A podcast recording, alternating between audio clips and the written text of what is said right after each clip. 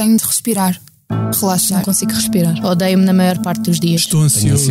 Estou tão cansada. Estou sempre com medo que descubram que sou um impostor. Sou uma impostora. Sinto-me um impostor. Não consigo respirar. Não consigo Estou sempre dormir. com sono, mas quando preciso dormir, Sou não consigo. dispensável. Penso que vou falhar. Estou cansado com muito trabalho. Tenho estado muito cansado. Já acordo ansiosa. Não vou ser capaz. Sinto que nunca sou boa o suficiente. Não sou forte o suficiente. Tenho o peito em carne viva. Estar sempre bem é uma pressão enorme. Leva a dissimulação. Acho sempre que nunca vou conseguir alcançar os meus objetivos. Tentar não controlar tudo à minha volta. Ninguém espera isso de mim.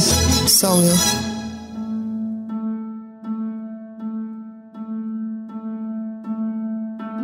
Olá, bem-vindos a mais um episódio do podcast do Expresso dedicado à saúde mental. Eu sou a Joana Pereira Bastos e hoje vamos falar sobre as emoções em tempo de guerra. Há quase dois meses que assistimos diariamente a imagens de extremo sofrimento e violência na faixa de Gaza, onde mais de 5 mil crianças e outros milhares de civis palestinianos já foram mortos por Israel em retaliação pelo bárbaro atentado perpetrado pelo Hamas. Ao mesmo tempo, prossegue a guerra na Ucrânia, que se arrasta há quase dois anos, ainda sem fim à vista. Mesmo a milhares de quilómetros destes conflitos, o horror da guerra entra-nos em casa através dos noticiários e das redes sociais. Como escreveu Sofia de Melbreiner na célebre Cantata da Paz, vemos, ouvimos e lemos, não podemos ignorar. Mas a verdade é que a exposição impotente ao sofrimento e a ideia de que vivemos hoje num mundo mais perigoso e mais imprevisível tem impacto na saúde mental, fazendo crescer o medo e a ansiedade, sobretudo entre as crianças e as pessoas mais vulneráveis. Qual é a melhor forma de gerir estas emoções? Como podemos manter-nos informados, mas ao mesmo tempo proteger a nossa saúde mental e a dos nossos filhos? E como é que os pais e os educadores devem conversar com os mais novos sobre o que está a acontecer? Para responder a estas e outras questões, tenho comigo Sofia Ramalho, especialista em Psicologia Social e das Organizações e Psicologia da Educação e vice-presidente da Ordem dos Psicólogos.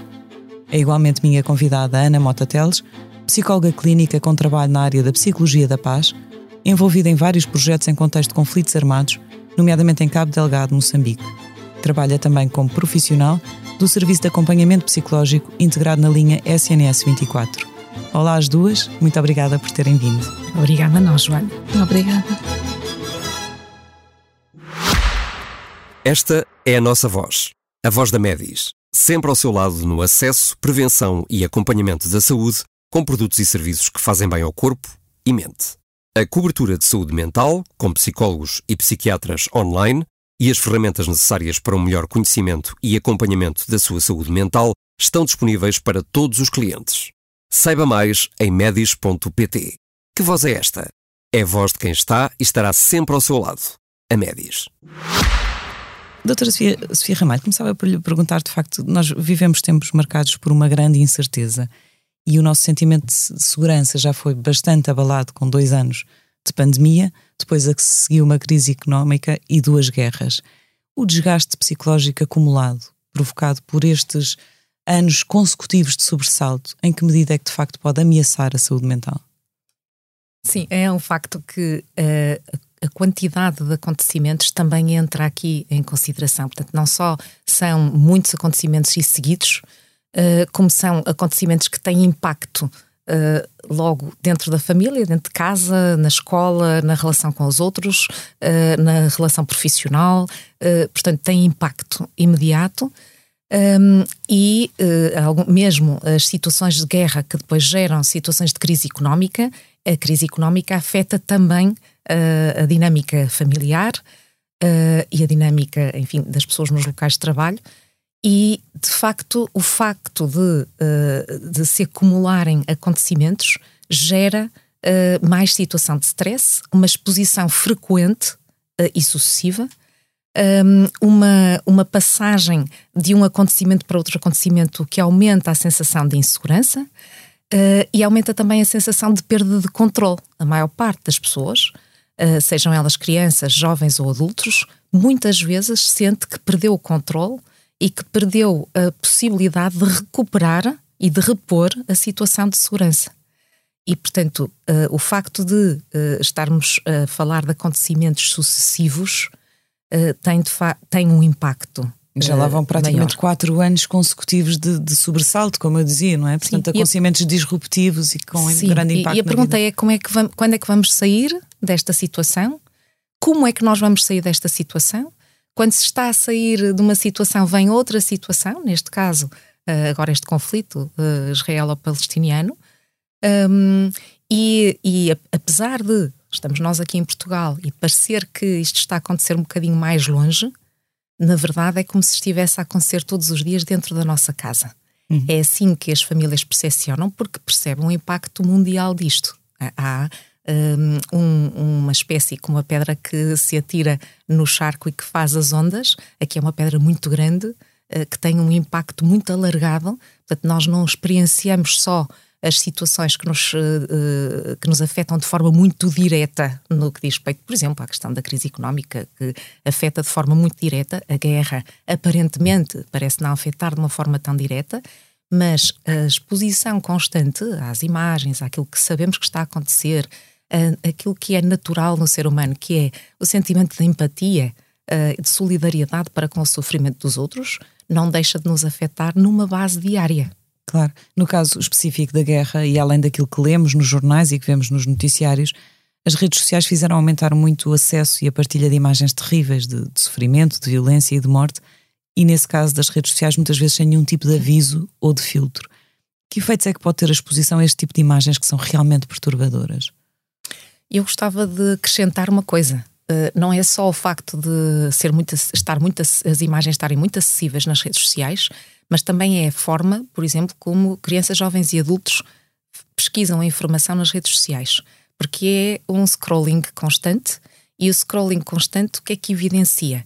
A imagem, que é aquilo que é mais chocante, pouca informação, uh, e a informação que é lida às vezes são duas, três linhas que não são uh, suficientemente adequadas para se perceber o contexto da informação. Uh, as imagens que são apresentadas são normalmente as mais chocantes, Uh, portanto, de corpos, de, uh, de pessoas em grande sofrimento, a chorar, de uh, casas derrubadas, carros queimados, enfim, estas são as imagens de guerra que, a que se assiste. E, mas o, o, o, scrolling tem aqui uma importância muito grande porque estar a fazer rodar de umas imagens para as outras aumenta a quantidade de exposição visual com muito pouca, em contrapartida, com muito pouca informação factual. E muito pouco enquadramento. E muito está. pouco enquadramento. E as pessoas, eh, mesmo que ele esteja lá escrito e que esteja bem escrito do ponto de vista informativo, portanto que não seja desinformação, mesmo que esteja bem escrito, as pessoas não, não vão ler e, portanto, centram-se nas imagens. E isso sim pode ter um efeito até inclusivamente traumático. Daí que é importante que sejam crianças, jovens ou adultos eh, façam uma espécie de uma dieta a esta exposição. Eh, e não é fácil fazer esta dieta, a esta exposição, porque quando nós nos ligamos às redes sociais, as imagens aparecem automaticamente, elas saltam. E, portanto, não é só uma questão de escolha. Nós também somos invadidos. Não escolhemos sempre as imagens ou, ou as informações uh, que queremos ter acesso. E como somos invadidos, temos que ter uh, temos que ter outro tipo de mecanismos de controle, nomeadamente não ir às redes sociais com a, a, a frequência com que iríamos antes, ter, organizar uh, o nosso acesso às redes sociais e, e, à comunicação social de maneira que não sejam, uh, não estejamos a ser todos os dias invadidos a toda a hora por essas imagens, porque uhum. elas podem ter um efeito traumático. Muitas vezes não é um efeito traumático imediato, mas uh, com, com o passar do tempo, vai, vai tendo um efeito traumático.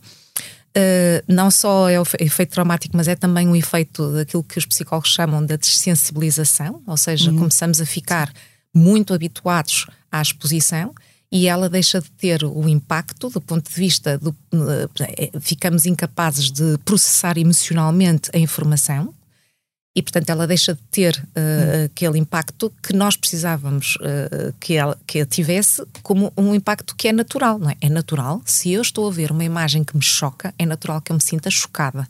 É natural que eu sinta empatia pela situação, pela pessoa que está naquela situação. É natural que eu uh, pense como é que, que eu pense como é que eu vou ativar a minha resposta de apoio, como é que eu vou apoiar, qual é o contributo que eu posso dar para apoiar a situação, mesmo estando à distância. Mas se eu me exponho a esta situação variadíssimas vezes, não só eu deixo de sentir uh, o impacto que aquilo tem em mim, como deixo de sentir a empatia face à situação do outro, como também perco a noção uh, de me centrar naquilo que eu posso fazer, uh, sobre o contributo que eu posso dar para apoiar as pessoas em situação de guerra ou até para, na minha dimensão, na minha esfera mais individual, mais familiar, mais social, que é uma esfera mais pequena, saber como é que eu posso, no dia a dia, gerir situações, por exemplo, de conflito, para evitar que uh, mais tarde esse conflito uh, gere uma situação de violência e essa situação de violência, um dia, quando eu estiver uh, numa posição em que, em que posso até decidir ou, ou, participar de uma situação de guerra, eu poder também saber lidar com estas situações. Hum. Isto porque nós falamos de guerra, mas a guerra não é só a guerra, o acontecimento, o grande acontecimento que está a ocorrer no, no país A, B ou C a guerra também é o conflito diário que nós temos uh, muitas vezes entre as pessoas. E esta exposição, por exemplo, constante a situações de violência gera, de guerra, que é violenta, pode gerar, por exemplo, que eh, numa situação de recreio, a criança, o jovem, vai reproduzir Uh, não só nas suas brincadeiras, mas também muitas vezes ultrapassando aquilo que são as brincadeiras, reproduz a situação de guerra num, num conflito uh, numa discussão, numa, uh, numa diferença de opiniões e de ideias uh, num intervalo da escola. Uhum. E isto tem este impacto, não é? E além das crianças, que já, já, de que já falaremos, enfim, um bocadinho mais à frente, quem são as pessoas que podem estar mais vulneráveis ou mais suscetíveis a esse efeito traumático destas, uh, destas imagens perturbadoras? Por exemplo, pessoas com, que já têm um histórico de ansiedade ou depressão estão mais vulneráveis? Estão, mas eu antes de ir às situações que possam ser um pouco mais de predisposição clínica para apresentarmos algum uhum. sintoma de ansiedade ou depressão, também há a própria sensibilidade individual, porque nós somos todos diferentes. Uh, e, e uh, so, temos todos sensibilidades diferentes. E então, mesmo, uh, portanto, há, há, há, adultos, crianças, jovens que sentem a situação como uh, uma coisa que as ativa muito emocionalmente, não é? faz, provoca ali uma reação até instantânea, muitas vezes reações mais uh, de, aquilo, de eh, aquilo que nós chamamos de acting out, de, de, reações comportamentais em que se nota que a pessoa está alterada com mais a situação, mais assim. exuberantes, assim. ou até de choro, de tristeza, de, de revolta perante o que está a acontecer mas também depois há aquela, outras, aquele conjunto de pessoas que têm uma sensibilidade que faz com que uh, se atenue tudo o que é a emoção forte que está a sentir e, portanto, pessoas que se isolam muito mais e que, que se fecham, uh, que se, ficam aparentemente insensíveis, mas não são insensíveis, e há aquelas pessoas para quem as situações assumem um caráter de alguma. Uh, um pouco mais leve. E, e, portanto, essas diferenças de sensibilidade uh, também fazem diferença na reação. E, portanto, é, é em si mesma, pode ser em si mesma, maior, uh, gerar ali maior vulnerabilidade àquilo que uh, está a assistir, a ouvir, etc. Por outro lado, depois há outros grupos mais vulneráveis, que são pessoas, por exemplo, que tenham experiências prévias de, de ansiedade, depressão, stress pós-traumático. Por exemplo, há pessoas que têm situações de stress pós-traumático porque, fruto de uh, situações de violência, por exemplo, que passaram, em que as situações de guerra ativam este tipo de memórias e, portanto, elas estão também muito mais suscetíveis. Uh, e depois há outros grupos vulneráveis, as crianças e os jovens são grupos vulneráveis por si só, porque da fase de desenvolvimento em questão não têm os mesmos recursos para lidar com este tipo de situações. As crianças pequenas não, não têm a mesma capacidade de assimilar aquilo a que estão a assistir, de compreender aquilo que estão a assistir. Têm uma, uma forma até muito diferente de ver o tempo e o espaço, e portanto, para elas é como se estivesse a acontecer no, na, na, casa ao lado claro. ou poder acontecer aqui mesmo. Uhum. São também pessoas uh, em situação de vulnerabilidade. Depois, uh, pessoas que uh, têm familiares, conhecidos, que passaram por situações idênticas. enfim, nós estamos num mundo muito global, portanto, todos nós temos amigos noutras partes do mundo uh, e, que, e, que estão, e que sabemos que estão a sofrer com essas situações, mas também uh, há outros grupos vulneráveis que gostava também de salientar, por exemplo, os profissionais. Os profissionais de saúde que trabalham uh, para este tipo de situações, não só os que estão no local, uh, estou a falar também mesmo dos que estão à distância e que participam à distância, mas, mas estão a intervir, jornalistas também. Um, e, enfim, são, estes grupos profissionais também estão muito expostos. Uhum. Doutora Ana Mota Teles trabalha, além de trabalhar como psicóloga clínica, uhum. trabalha no serviço de acompanhamento psicológico da linha SNS 24 Pergunto-lhe se tem de facto sentido um aumento do stress, da ansiedade e do medo relacionados com estas situações de guerra uh, que vivemos. Sim, sem dúvida, sem dúvida. As, as pessoas ligam precisamente por isso. e há pessoas que, que sabiamente já começaram mesmo a escolher só um noticiário por dia um, para, para ver. Há pessoas em que um noticiário já era demais, então os primeiros 10 minutos, se houver assim alguma coisa muito importante, já passou nos primeiros 10 minutos e então não vejo mais. Um, e pessoas que nem, que nem sequer tinham Uh, até aqui uh, nenhuma perturbação da ansiedade, mas que são mais sensíveis, porque, por exemplo, foram mães há pouco tempo querem uhum. proteger mais os seus filhos, um, que agora estão desempregadas, ainda vem a situação mais agravada, por exemplo, não é? Uh, isto acaba por mexer com a própria esperança no futuro. E então, quando entramos aqui com, com esta ansiedade e com desesperança, nós ficamos aqui com a possibilidade de um quadro depressivo e ansioso que nós queremos evitar a todo custo, não é? Então há aqui estes truques que, que, que a Sofia estava a falar e, e muito bem, que podem ser colocados em, em prática e prevenir aqui estas, estes problemas que depois poderão ser bem mais difíceis de, de resolver. Então, o recurso à linha é, nesse, nesse aspecto, mantém toda, toda a relevância, precisamente para diminuir o, in, o impacto nas pessoas. Mas quando as pessoas uh, ligam para este serviço de aconselhamento psicológico, o que é que elas transmitem uh, relacionado com esta questão da guerra?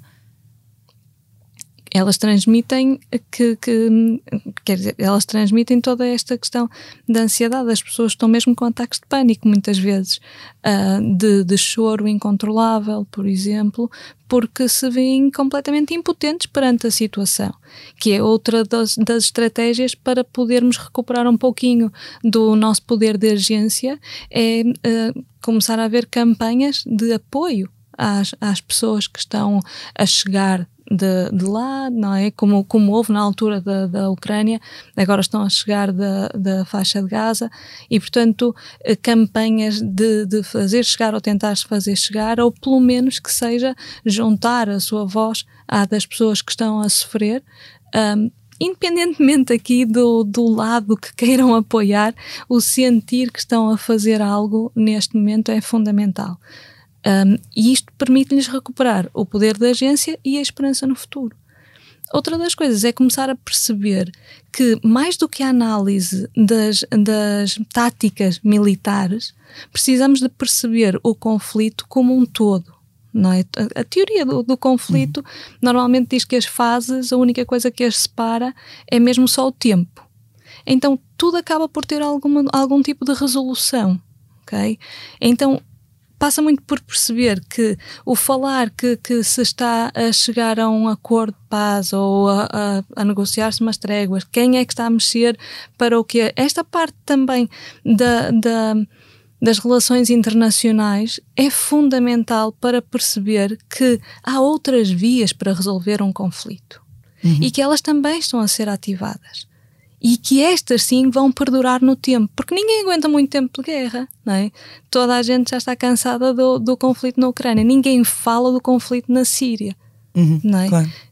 Quase nunca falamos do conflito em Cabo Delgado, já lá vão seis anos, já passa muito tempo, não é? E esquecemos mais de um milhão de pessoas deslocadas internamente, mais de 1.500 civis mortos é? E esquecemos uhum. completamente estas questões. Pela tal questão da desensibilização, Exato. da exposição demasiado prolongada a um conflito e que a páginas tantas as pessoas deixam de conseguir uh, envolver-se emocionalmente ou ter, ter a capacidade de empatia Exato. relativamente a, às vítimas daquele não, conflito. Sem dúvida, ainda no início do, do ano, em Cabo Delgado, não havia comida no, no Programa Alimentar Mundial para se distribuir aos deslocados internos. Durante um mês não houve comida para distribuir e só estavam a distribuir 40% da, da, da necessidade de ingestão calórica diária para aqueles que estavam nas listas do, enfim, do PMA. Mas quando, é? o que é que aconteceu? Era preciso renovar o, a doação, não é? Só os Estados Unidos é que deram mais para seis meses. E agora, felizmente, antes de acabar os seis meses, o Japão assinou por mais um ano. Mas porque, entretanto, o interesse mediático e o próprio interesse das pessoas foi desviado para o, para o conflito seguinte. Ucrânia. Exato. E agora da Ucrânia para, para a faixa de Gaza. E da... uhum. Aliás, eu fiquei muito, muito satisfeita, embora não seja a melhor coisa para comunicar estas questões, uh, quando se falou a semana passada, se não estou em erro, de que era necessária a doação também, porque iria acontecer o mesmo no Sudão. Porque isto não foi falado cá quando foi em Moçambique, e são nossos irmãos. Uhum mas no Sudão felizmente estava, estava a ser falado, foi, foi notícia. As pessoas podem fazer isso. As pessoas podem e devem doar, podem fazer campanhas, podem se envolver na solução. Uhum. Okay? Um dos projetos que, que, que estou um, a levar a cabo em, um, em Moçambique tem a ver precisamente com a formação dos jornalistas em jorna, jornalismo para a paz, mas também a parte da psicologia de terrorismo e contra-terrorismo e o trauma secundário. Porque estar a ouvir todos estes traumas, porque são momentos traumáticos e histórias terríveis, e depois assistir e ter que filmar e ter que ainda ali processar, comentar, editar, comentar todo, não é? Preparar toda uma reportagem, a pessoa acaba por eh, ser, ser também impactada, não é? E das duas, uma, ou normaliza aquele tipo de cenário, não é? Porque é assim, e acaba quase com uma fadiga de compaixão. Portanto, já não quer saber, só está ali a reportar. Como aquela questão dos médicos que, páginas tantas, ficam, tornam-se insensíveis à, sim, sim. à morte ou à doença grave. E já não são capazes de dar a notícia como já não tem ela aquela poderia capacidade. ser dada assim. Uhum. É. Porque estávamos aqui a falar de, da dessensibilização, mas há, uhum. há dois aspectos que, uh, que temos que, que olhar, que é, de um lado, a parte emocional, e, e, sim, pode-se dar este caso da desensibilização, de deixarmos de ter a compaixão pela situação, a empatia, etc. Mas, também, eh, mas isso depois também tem efeitos na parte comportamental, que é uh, se, uh, nós sabemos que uma das soluções uh, para, para ajudar as pessoas a ultrapassar este tipo de circunstâncias é elas sentirem-se úteis uh, e sentirem-se úteis pode ser através de trabalho donativos, trabalhos de solidariedade, uhum. uh, campanhas, uh, manifestações, manifestações uhum. escreverem sobre o assunto e, e, contactarem alguém, encontrarem alguém e vão, e vão mesmo que à distância, poder dar a, apoio e elas sentirem-se úteis, sentirem que estão a fazer alguma coisa. Porque, de é facto, sentir... a questão da impotência é das, é das, das é partes mais controle, difíceis de Exatamente, é sentir controle sobre a situação. E esta noção de sentirem-se úteis e sentirem controle é, é que as mantém, vou dizer assim, vivas do uhum. ponto de vista emocional na resposta a uma situação destas, porque estamos a falar de situações altamente uh, intensas e dramáticas, uhum. reais. E, portanto, para se lidar com isto que é muito intenso, tem que haver, do ponto de vista do outro prato da balança, precisamente uh, essa sensação de que eu posso fazer alguma coisa. Uhum. Não menosprezar a mais pequena coisa uhum. uh, que nós podemos fazer. Nós estarmos aqui a conversar sobre isto, termos pessoas do outro lado a ouvir falar sobre isto, também, também é uma forma de agir, porque é uma forma uhum. de nós termos aqui um, um, trabalho e uma participação mais cívica. Por uhum. exemplo, uh, nestas dimensões de, do conflito e de, de, da psicologia da paz, uh, é mesmo muito importante que se possa olhar para isto como trabalhar a paz é trabalhar através de questões de cidadania e de participação cívica. E a participação cívica uh, não é só na questão do voto, é também na questão das pessoas uh, uh, poderem refletir, ter um sentido crítico sobre o que se está a passar, pensarem em soluções e concentrarem-se nessas soluções, porque a maior parte das pessoas pensa eu sozinha não vou conseguir nada, então é melhor uhum. eu não uhum. fazer nada.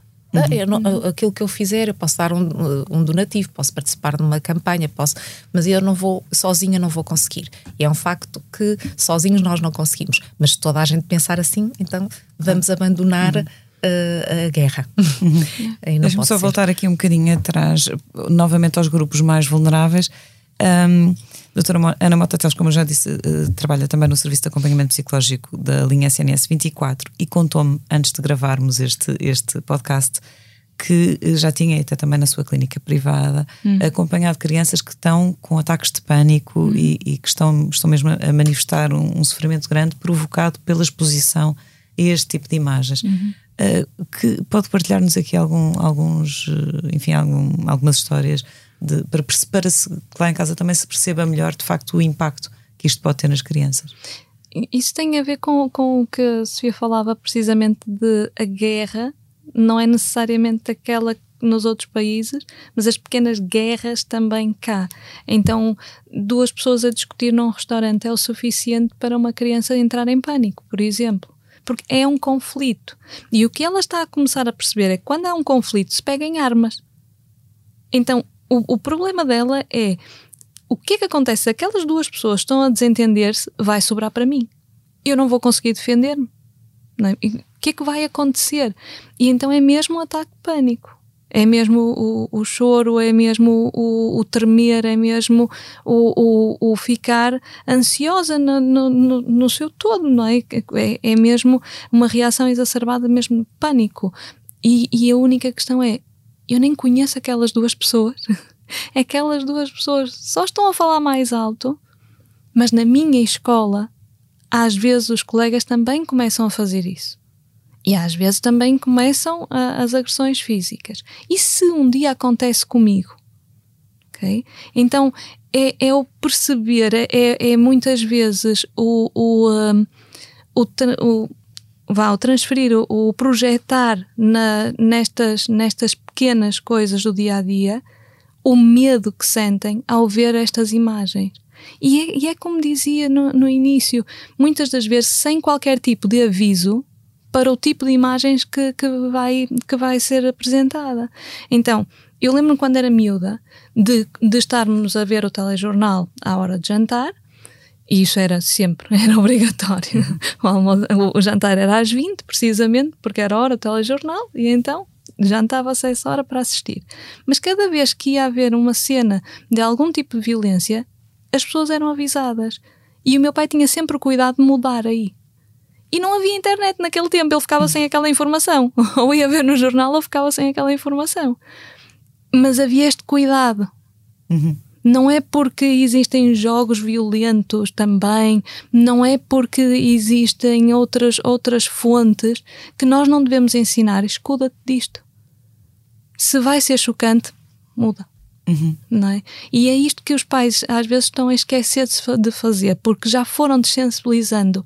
Também eles próprios com os jogos, também eles próprios com a informação que, que vemos na, Lá está, na os próprios internet. pais também foram desensibilizando ou normalizando a violência a um ponto em que Certo. a pessoa É quase está a jantar, estão a dar aquelas imagens, mas E deixar estar a criança de 3 anos a assistir a outras crianças a chorar que perderam tudo ou que estão, não é? Enfim, nós vemos cenas completamente aberrantes é? para, para a humanidade ah, e, e eles estão a experimentar isso. Uns a viver na própria pele e os outros a viver vendo na, na pele dos outros. Porque nós temos esta, esta questão da aprendizagem vicariante, não é? Portanto, nós também aprendemos a evitar situações vendo no outro o sofrimento. Claro. Então nós não queremos nada que se pareça com isso. Eu lá sei como é que começa uma guerra. Eu sou criança, não é?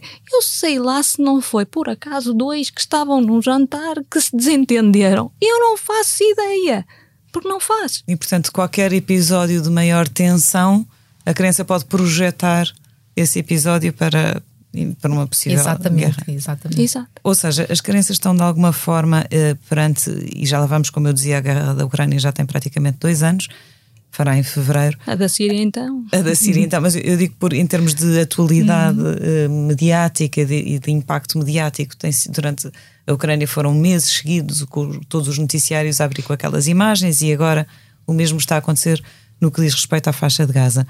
Estamos a falar de facto de crianças que estão a deixar de percepcionar o mundo como um lugar seguro e passar a percepcionar o mundo como um espaço perigoso, um espaço que de facto é imprevisível e que a qualquer momento pode, pode descambar para uma situação de, de violência? A questão é mesmo essa. A questão é mesmo essa. É que nós estamos cada vez mais a educar para os sentimentos, para os afetos, para as emoções mas ao mesmo tempo a, a, verificar que os adultos não, não estão a ensinar, mas não, não aprenderam a lição. Não é? E vemos, e as pessoas comentam isso na, na própria rua, e, e já sabíamos que isso iria acontecer mesmo depois da pandemia, que é um aumento da agressividade um aumento da própria ansiedade no geral. Não é? E mesmo que não seja patológico, as pessoas estão mais reativas Sim. na mesma. Estão mais irritadas, têm menos paciência. Vê-se no uh, trânsito. Mais é? tensas, sim, sim. São mais tensas, os conflitos aumentaram muito, nem que seja aquela coisa muito simples, não é? Sim. E isso faz com que as crianças uh, estejam sucessivamente em, alerta. Em alerta. Uhum. Uh, é como se estivessem sempre muito vigilantes para o que está a acontecer. Uhum. Isto agrava-se ainda mais quando depois temos famílias, por exemplo, uh, que já têm muito esta, passam muito esta mensagem de que o mundo é muito perigoso, uhum. uh, não, vai, não, vai, não vais sair, não faças assim, não faças assim, porque o mundo é muito perigoso e, portanto, passam esta, esta mensagem, muitas vezes sem querer, até mesmo sobre esta dimensão da guerra, mesmo que não estejam a assistir a notícias nenhumas Uh, muitas vezes está-se ao jantar a dizer ah, isto está mesmo de pernas para o ar, uh, esta guerra agora está a provocar isto e agora nós estamos sem dinheiro para pagar aquilo e a criança sente que aquilo as afeta diretamente, portanto é uma guerra mas afeta-as diretamente. Ou quando se falava, por exemplo, no eh, caso da guerra da Ucrânia e da possibilidade de haver uma terceira guerra mundial, de, de do uso de bombas atómicas, Sim. isto é o fim do mundo. Este tipo de, de expressões faz com que qualquer pessoa fique preocupada. Imagina uma criança que imagina logo o pior cenário, porque não percebe mais do que isto. É o fim do mundo, a criança só pergunta quando. Não, é? não, não faz a mínima uhum. ideia. Então é, é fundamental termos noção das expressões e, e começarmos a noticiar cada vez mais pela positiva, porque há sobreviventes porque há, pequenas, há pequenos truques vá, de sobrevivência que estão a salvar vidas na faixa de Gaza, que salvaram vidas na Ucrânia e mesmo em Cabo Delgado, que, que realmente é importante noticiar, porque permite ter a esperança no futuro, permite ganhar algumas competências, alguma certeza de ah, se isto acontecesse cá, eu podia fazer isto. Ok? Então acaba por educar também para a segurança da pessoa. E isto é fundamental. Aí a criança não vai ficar presa só à, à desgraça, à, ao conflito, à, enfim, a toda esta questão armada, mas sim à esperança do que é que eu posso fazer. E isto, isto é muito, muito importante. A, a teoria do, do jornalismo para a paz de Galton é fundamental aqui o, o, ir aprofundar, aquela investigação aprofundada e perceber, afinal, quem é que atacou o quê, não é? Porque aqui em Gaza temos esta questão do, dos hospitais, afinal, há ou não há ali? E então começarmos a, a não polarizar, mas a entender o fenómeno.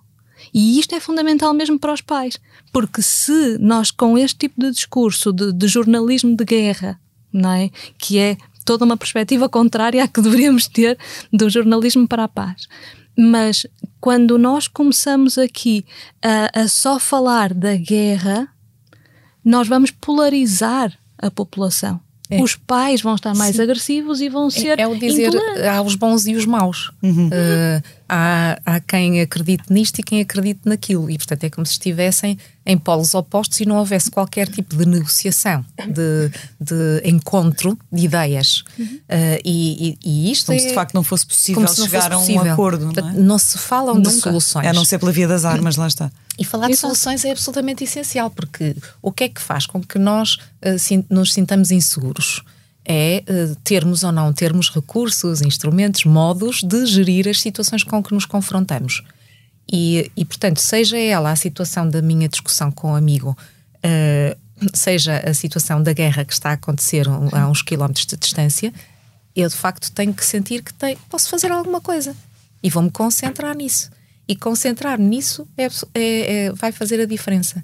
Uhum. E, e daí que há uma responsabilidade muito grande uh, dos próprios órgãos de comunicação social e a forma uhum. como os mídias é, transmitem as notícias. Uh, e sim, a psicologia diz-nos que Uh, se nós nos concentrarmos nas experiências mais positivas, porque são, vamos chamar-lhes, os resultados únicos, o, as, aquilo que é mais transformador, aquilo que tem um impacto positivo, nós vamos gerar uma onda vá, de possibilidades de intervenção e isso vai gerar mais ação pró-social, a favor uh, da cooperação, a favor da paz, a favor da negociação, em todos os contextos, e isso depois também, essa pressão social, e agora vamos escalar isto, uh, vamos escalar isto uh, para os nossos governantes, para os decisores. Um, se escalarmos isto, nós também estamos a promover mais o, o contexto para mais facilmente, porque a pressão social é grande, para mais facilmente se conseguirem acordos de negociação e de paz nos uhum. contextos de guerra, uhum. por, por, parte dos próprios decisores. Uhum. Mas, por exemplo, uma, coisa muito prática, as famílias neste momento devem ou não permitir que as crianças, por exemplo, assistam aos noticiários? Joana, de uma forma muito prática, eu começava por dizer, uh, primeiro, uh, deveria de facto haver a possibilidade de categorizar o tipo de notícias que se vai ver para que se possa tomar uma decisão uh, sobre isso. Doutora Ana Mota, então está aqui a, dar-me sinal, também gostava de dizer. Eu só, eu só queria dizer que eu tenho saudades do caderno diário, uhum. porque me permitia ter um noticiário para as crianças e para os jovens. Uhum. Então tenho muitas saudades disso, porque poderia sim mostrar que é importante estarmos informados, mas termos ali um, um parental control. Um filtro, não é? Não é? Uma linguagem que é adequada àquela faixa logo, etária. Logo à partida. Portanto, tenho muitas saudades e acho que neste momento que estamos a passar, não é? Já há uns aninhos, mas, mas que estamos a, a passar, acho que era fundamental haver um caderno de diário novamente. Não é? Perante esta disrupção porque, sucessiva sim, de acontecimentos. Até porque parece que estamos a negligenciar uhum. o papel que as crianças podem ter nesta nesta, nestes processos de uhum. paz. Uhum. Porque as crianças podem ter um papel importantíssimo uhum. nestes processos de paz. Uh, e, Até porque o não permite que vejam, quer dizer, também pode não adiantar-se na escola, depois o, o, colega viu e vai relatar as imagens que viu, etc. Isso vai à internet? Isso vai à internet. E nesse sentido eu perguntava de facto o que, é, que tipo de, de conversa que os pais e os educadores uh, que é importante que tenham com, com as crianças e com os jovens sobre o que está a acontecer, que tipo de enquadramento, que, que conversa, e se é que faz sentido terem de facto alguma conversa. Em, em primeiro lugar, tem que, faz todo sentido, em primeiro lugar, tem que haver essa conversa, Joana, uhum. porque há famílias que não conversam sobre isso, são capazes de ligar uh, uh, o telejornal ou não, mas uh, não conversam, acham que é um assunto tabu, que não deve ser conversado com as crianças, que elas não são capazes de entender, e isto é um pressuposto errado. depois, este é um primeiro ponto, deve-se conversar. Devem os pais assistir a notícias de forma controlada, portanto, não basta uma vez por dia, é suficiente e, e de forma mais selecionada. E os pais uh, podem também fazê-lo isso com antecedência sobre o que é que vão ver para depois poder e depois conversar sobre isso que viram. Uhum. Alertar também uh, as crianças sobre o, o, como é, a necessidade de não estarem sempre a ir pesquisar informação e eh, poderem ir buscar essa informação de uma forma mais fidedigna aos próprios adultos, seja o adulto da escola, seja o adulto pai ou mãe. Portanto, não ter, não, não ter esta tentação de ir buscar informação, porque depois não conseguem gerir aquela, aquele tipo de informação, porque não têm a linguagem adequada para as crianças, porque uh, as notícias não estão escritas seja onde for, não estão escritas de forma dirigida e adequada à, à idade da criança. Portanto, nós, nós os adultos é que temos que traduzir essas notícias numa linguagem que seja entendível. Hum. E esclarecer as questões, que às vezes parecem muito tontas as questões, não é? as, as crianças fazem perguntas simples, mas que têm uma profundidade muito grande na maior parte das vezes. E eh, quando estamos a dialogar com a criança, como dizia a Ana, e muito bem, não polarizar, não pôr as coisas, estes são os maus, estes são os bons, uh, e focarem também os próprios adultos naquilo que é, podem ser, o que é que foram dentro das notícias, o que é que foram as notícias positivas, Mas, o que exemplo, é que está a ser No caso feito. da guerra da Ucrânia, toda a narrativa foi, foi, foi, enfim, foi, foi feita nesse sentido, dos maus e dos bons. Foi. Uhum. Foi. Uh, Foi e... organizada nesse sentido, digamos assim. Mas aí temos que entrar em linha de conta com a informação, a contra-informação claro. e as operações e psicológicas. Não, e mesmo as operações Sim. psicológicas no tempo de guerra, porque nós estamos na Europa, não é? Portanto, é a guerra da Europa era importante que nós nos uníssemos todos contra a Rússia. Então há toda uma instrumentalização também da, da comunicação. Eu, eu também sou formadora da NATO para o curso de pensamento, pensamento crítico. E o, que eu faço é mesmo análise de, de dados e é, é, essa a componente que eu dou no, no curso que criamos. E, um, e é precisamente a parte das operações psicológicas. É que a psicologia é positiva, sem dúvida, é fundamental, mas também pode ser utilizada para o mal, por assim dizer. Exatamente. E serve para unir a população em volta de um propósito, sem dúvida. Ou de um inimigo, digamos assim. Mas também de um inimigo quando o que nós queremos é entendimento e plataformas de entendimento. Ok? E então, o que nós verificamos foi toda uma retórica de nós contra, contra os outros, não é? De adversários, de oponentes, que era para irmos ganhar a guerra, não é? E que de repente deixou de haver esse tipo de, de discurso, não é? Continuam a ser os maus, e durante mas muito tempo até a própria as pessoas que, que, enfim que defendiam a, a, própria importância da paz ou de um, de um cessar-fogo muitas vezes eram conotadas como se estivessem do outro lado. Sim, é? sim, sim. E, e aqui uma questão que é muito importante é que há de facto manipulação de informação para, uh, para gerar uma determinada reação uh, de, de, de, da população. Uh, e, e os próprios, uh, e é preciso muita literacia sobre este tema. Não é só sobre o tema da guerra, é, é também sobre este, estes, uh, estas tais questões da psicologia, a forma como se comunica e como se, de, se, o, que é que são fake news, o que é que não são, como é que devemos procurar a informação fidedigna, como é que sabemos que estamos a ser manipulados por essa informação.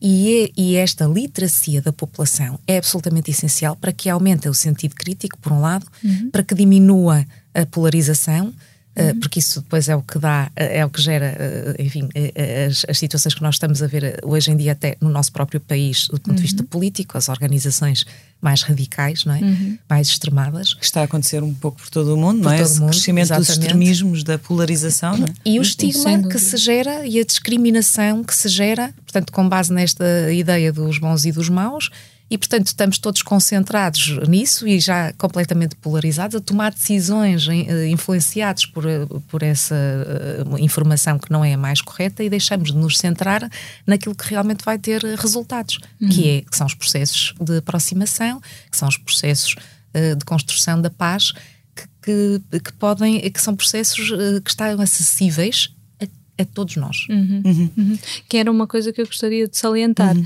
é que muitas das vezes não é por falta de acesso à informação, mas por desonestidade intelectual, é mesmo querer direcionar. E uhum. vemos, por exemplo, já partidos em Portugal a banalizar o termo radicalização. Uhum.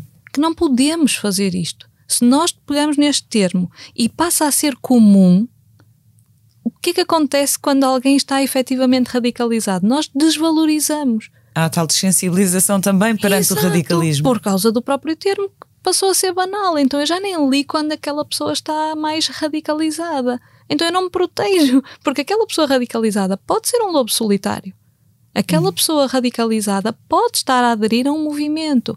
E nós sabemos que a extrema-direita é bem maior do que se pensa, muito acima ali, ali no Norte, e, e, há encontros, há encontros uh, no Norte, há encontros um, eh, entre Portugal e Galiza, no, no Norte, almoços, encontros. Enfim, nós não podemos ignorar este tipo, este tipo de fenómenos só porque achamos, primeiro, para já, porque é sempre esta, esta, esta, primeira, esta primeira impressão.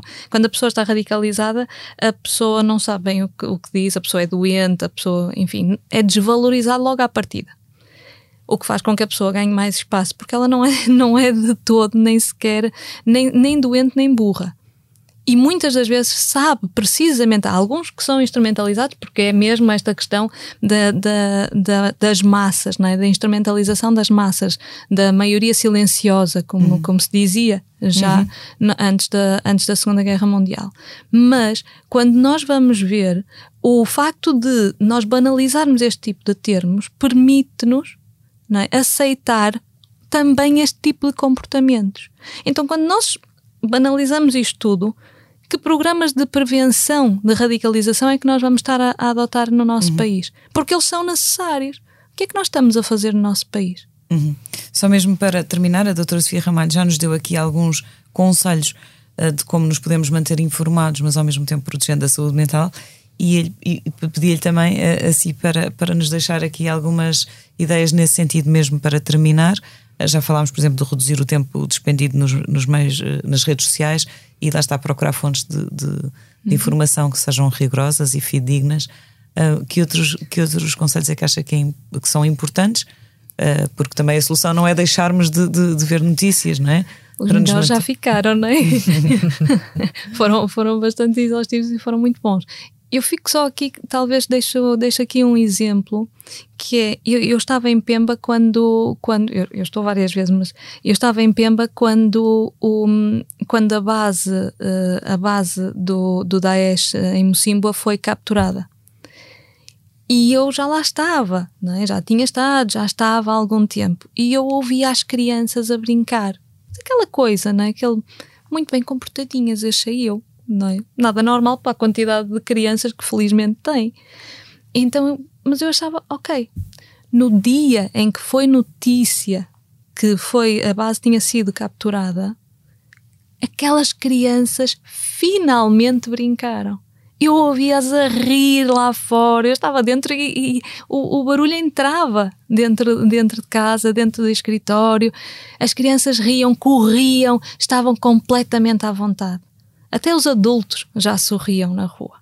Okay? Aquelas caras mais, mais fechadas desapareceram, até os adultos recuperaram a esperança. Então eu acho que acima de tudo é brincar. É brincar de faz de conta, é sair. Eu sei que está frio, mas ponham uns casacos, ponham uns cascóis, gorros, o que for, porque eu saiba, no norte da Europa também vão fazer bonecos de neve, não é? Portanto, também dá para brincar no frio. Protejam-se, mas deixem lá a televisão, deixem lá um pouco estas coisas e brinquem, concentrem-se. Mais seja, importante. A tal coisa que, que, pode parecer um bocadinho óbvio ao chavão, mas ir buscar o lado bom da vida e procurá-lo uhum. quando as coisas parecem mais negras. É ensinar o equilíbrio, no fundo. É ensinar o equilíbrio. As coisas podem estar más, mas nós conseguimos conquistar um pouco de paz para nós. Porque nós falamos muito no trauma e nunca ouço ninguém falar do crescimento pós-traumático. E é isto que precisamos de promover. Uhum. E eu, eu diria, só, só, para complementar, para sermos até coerentes com aquilo que estávamos a dizer sobre nós concentrarmos nas questões da paz, eh, os educadores, sejam eles a família, seja a escola, eh, é muito importante que se foquem nesta, nesta dimensão da participação cívica e social. Ou seja, preparar os seus filhos, uh, ou educandos, no caso uhum. das escolas, dos professores, etc., para poderem uh, uh, uh, compreender o que é que se está a passar, conversar sobre o que, está, o que se está a passar, identificar formas de intervir e perceber que há em cada um uma responsabilidade individual. Se calhar menos consciente no caso das crianças, mais consciente no caso dos adultos, mas nós podemos encaminhar as coisas para que eles, nos seus contextos do dia a dia, possam, por exemplo, uh, tentar negociar, eh, quando têm uma opinião diferente com o amiguinho, tentar negociar para evitar que a situação entre numa situação de guerra, de conflito aberto. Uhum. Uh, saber escutar o outro, e, dizer-lhe o que pensa, uh, aceitar também diferenças de opiniões e depois tentarem encontrar uma solução que vá ao encontro, uhum. que seja mediada ali para os dois. E isto é absolutamente fundamental, porque isso vai fazer com que a criança no seu dia a dia tenha experiências positivas que as fazem sentir segura. E mesmo quando há situações de muita insegurança a acontecer uh, a quilómetros de distância, ela vai continuar a sentir-se segura porque são as suas experiências diárias são de segurança e, portanto, ela sabe que aquilo não é sempre mau. Uhum. Muito obrigada. Acho que de facto é um tema importante um, e que mais do que nunca, depois destes, destes anos sucessivos todos de, de sobressalto, é importante sabermos como gerir todas estas emoções e o desgaste psicológico acumulado de, de, destes já vários anos que, que, levamos de sobressalto. Infelizmente chegamos mesmo ao fim do nosso tempo. Obrigada mais uma vez por terem estado connosco. Na próxima semana estará cá a Helena Bento para moderar uma conversa sobre outro tema de saúde mental. Este episódio contou com a sonoplastia de João Martins o podcast Que Voz é Esta tem consultoria científica do professor José Miguel Caldas da Almeida e está disponível em expresso.pt e em todas as plataformas. A todos os que nos ouviram, muito obrigada e até para a semana. Esta é a nossa voz, a voz da Medis, sempre ao seu lado no acesso, prevenção e acompanhamento da saúde, com produtos e serviços que fazem bem ao corpo e mente.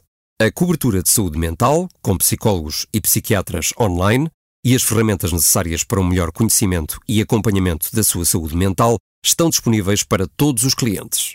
Saiba mais em medis.pt. Que voz é esta? É a voz de quem está e estará sempre ao seu lado. A Medis.